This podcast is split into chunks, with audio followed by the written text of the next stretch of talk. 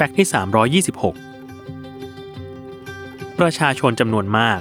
ยังมีความเข้าใจผิดเกี่ยวกับวิธีการจัดการและการปฐมพยาบาลเมื่อถูกงูกัด โดยเฉพาะอย่างยิ่งความเข้าใจที่ว่าให้ใช้ปากดูดพิษงูออกจากแผลโดยเร็วที่สุด วิธีการดังกล่าว แม้ว่าจะมีคนเคยพูดมาว่าแนะนำให้ทำตาม ยามเกิดเหตุการณ์งูกัดจริง ๆ แต่ปัจจุบันมีรายงานออกมายืนยันชัดแล้วว่าไม่มีประโยชน์อย่างที่คิด เพราะนั่น จะยิ่งทำให้เกิดผลร้ายโดยตรง ต่อจุดที่ถูกงูกัดด้วย โดยมีผลการศึกษาพบว่า การดูดพิษงูช่วยขจัดพิษของงูออกจากร่างกายได้เพียงแค่เล็กน้อยเท่านั้น เทียบได้กับปริมาณหนึ่งในพัน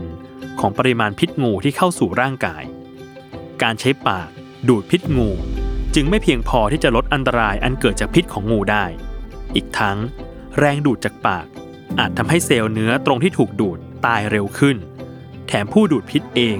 ยังมีความเสี่ยงที่จะได้รับพิษ ผ่านเนื้อเยื่ออ่อนในช่องปากอีกด้วย หนทางที่ดีเมื่อพบผู้ถูกงูกัดคือ ตั้งสติ